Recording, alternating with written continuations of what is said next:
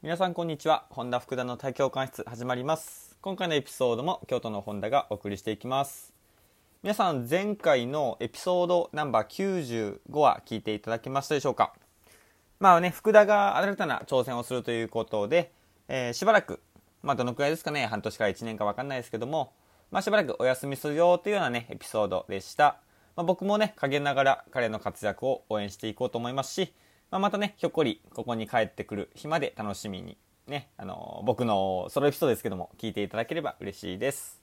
まあ、それまで僕もね、淡々といろいろ喋っていこうかなと思いますので、これまでと変わらず聞いていただけると嬉しいです。よろしくお願いします。さてさて、最近ですね、えー、少しずつ寒くなってきましたけども、皆さんいかがお過ごしでしょうか？ホンダはですね、最近、ブログがね、あの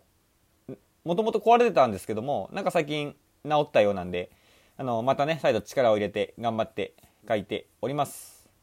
まあ、おとといかその前に書いたですね、マグネシウムってすごいんだぜっていうようなね、あの、記事が割とちょっと好評で、プチバズりまして、まあなんかやっぱ書いててよかったなっていろんな人に見てもらえるっていいもんだなと思いながらね、あの最近ちょこっとちょこちょこ書いておるんですけども、まあ、ぜひ皆さん興味がある方は僕の Twitter もしくはえー、URL リンクから飛んでいただければ読んでいただけると思いますので、まあ、ぜひチェックしてみてください。まあ、またね、私生活においてでも、先週末、今週末は、高校のバスケットボール競技の、えー、2大大会である夏のインターハイと冬のウィンターカップ、その2団大会のウィンターカップ予選、京都府予選ですね。それに同行してベンチに入って、まあなんでしょうね、テーピング巻いたり、えー、一緒にね、チームの一員として戦ってきました。まあ、僕が所属している、サポートさせていただいているチームも、え、4回戦まで進むことができましたので、今週末まで、今週末の日曜日ですね、まで戦ってきました。まあ、なんかね、やっぱりこう、こうやって試合が開催できるっていうのはすごいいいことだなと思いますし、まあ大変なね、世の中ですけども、こうやって開催できた運営側の方々には本当に非常に感謝ですね。まあ、またこう一刻、まあ、一日でも早くですね保護者の方含めいろんな人が普通に観戦できる日常が戻ってくることを祈っています、まあ、そんな感じでね僕は過ごしておりました。皆さんどうですかね最近。いろいろなんか楽しいことはありましたでしょうか、まあ、今回のエピソードなんですけどもなんかたまにチャンスって来るよねっていうようなことについてお話ししてみようかなと思います。まあなんかざっくりしたゆるっとしたテーマですけどもまあ、先ほどお伝えしたように僕最近バスケにずっと同行してたんですよね。でそのバスケの試合を見ていく中で感じたのがまあやっぱどっちかが攻めるわけですよバスケットボールって。一方まあオフェンスディフェンスあるんでもちろんそうなんですけども、まあ、やっぱ強いところとやっていると、まあ、一方的に攻められるっていうこともまあまああるわけですよ。でもどんなにこう一方的に攻められていてもまあはたまたこう均衡した試合の中ででもどこかチャンスって来るんですよね。あここ取ったら多分流れつかむだろうなあここ取られたらちょっと今はまずいだろうなっていうようなとこもそうですし今のここ決めたからこのチーム多分波に乗って勝ったんだよなっていうようななんかどこかターニングポイントになるようなところってどこかしら必ずあるんですよ。なんかこれ人生でも多分同じなんじゃないかなと思ってねなんかバスケの試合見ながらふとなんかチャンスつかめたら方がやっぱいいんだよなと思いながら今日のエピソードをちょっと考えていました。まあね、そのたまに来るチャンスをやっぱり掴むことができるかどうかっていうのはかなり重要になるんですよね。で、これまた僕のね、あの昔のエピソードになるんですけども、高校生の頃に参加したアンダー 18?17?18 かな？の九州合宿っていうものがね、あったんですけども、えー、その中でですね、こんなこと言われたんですよ。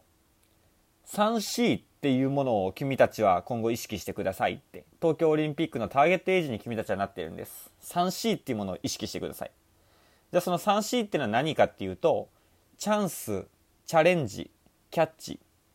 この3つの C の頭文字を取って、まあ、3C っていうふうにね、えー、なんかそこにいて話してくださった先生はこうおっしゃった覚えがあるんですよ。チャンス、チャレンジ、キャッチ。訪れて来たチャンスに対してしっかりチャレンジをすること。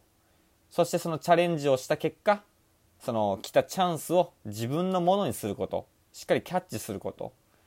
今後のこの 3C をしっかりやっていけば君たちはどんどんどんどん強くなれるよっていう風なねことを言われた覚えがあるんですよ、まあ、今もあの手元にその時の日誌みたいなのがあるんであの見てみて思い返したんですけども、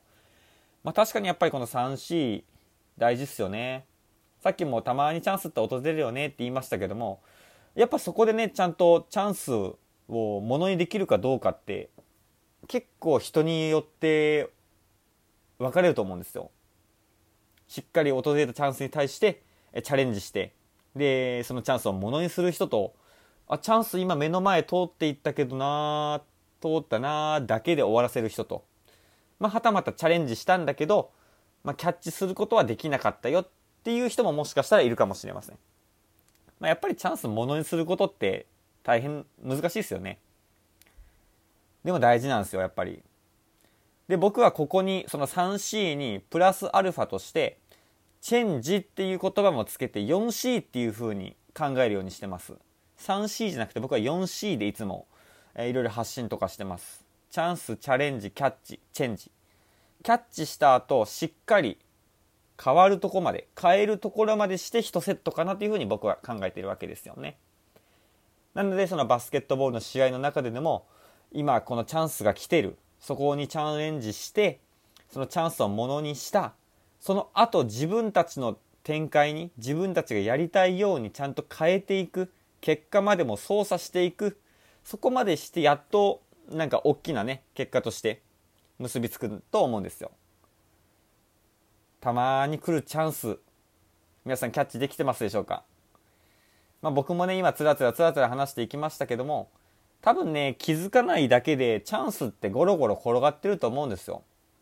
もしくは周りの人であったりなんか知人でもいいですし先輩でもいいですし同僚でもいいですし、まあ、チャンスこう投げてもらってると思うんですよ。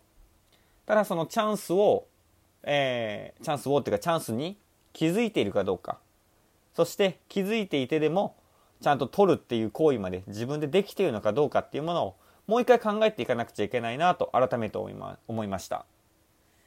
まあ、なんかね僕も多分結構見落としてることあると思うんですよ。ああ、今のチャンスだったんだろうけどな、なんか、逃しちゃったなとかね。結構あると思うんですよね。まあ、なので、まあ、冒頭にも話しましたけども、まあ、この前ブログが、ね、ちょっとプチバズりましたけども、ああ、今これ、いろんな人にまた続けて見てもらえるチャンスかなと思って、ここ2日間ぐらい、まあ、割と長めのね、ブログをつらつらと書いてるんですけども、まあ、チャンスがつかめてるかどうかは別として、まあ、閲覧数があまりね、あの、バズったほどやっぱりないので、なんかチャンスをつかめなかったのか、自分でこう変えることができなかったのか、ちょっとわかんないですけども、まあ、僕もまだまだなと思いながら、この今エピソードを話しております。まあ、特にね、あの長いエピソードにする気もないんで、まあ、この辺にして終わろうかなと思うんですけれども、チャンス、チャレンジ、キャッチ、チェンジ、皆さんもぜひ 4C を意識して日常生活過ごしてみてください。なんかたまにチャンスってやっぱ来るんですよ。そのチャンスをしっかりとものにしていきましょう。はいということでいかがでしたでしょうか、まあ、今回のエピソードがねいいなと思ったりなんか勉強になったなと思ったら、えー、いいねやコメントしていただけると嬉しいですしまた SNS でのシェアとかもねあの非常に僕らの励みになりますのでぜひそちらもよろしくお願いしますまたゲストスピーカーとしてね、あのー、今本田一人ですけども、なんか一緒にこういうことについて喋ってみたいですとか、ポッドキャスト出てみたいですっていう人がいらっしゃったら、えぜひぜひ連絡いただけると嬉しいです。ぜひ僕と一緒にお話ししましょう。ということで、今回のエピソードここまでにしておきます。皆さんまた聞いてください。では、ここにしておきます。ありがとうございました。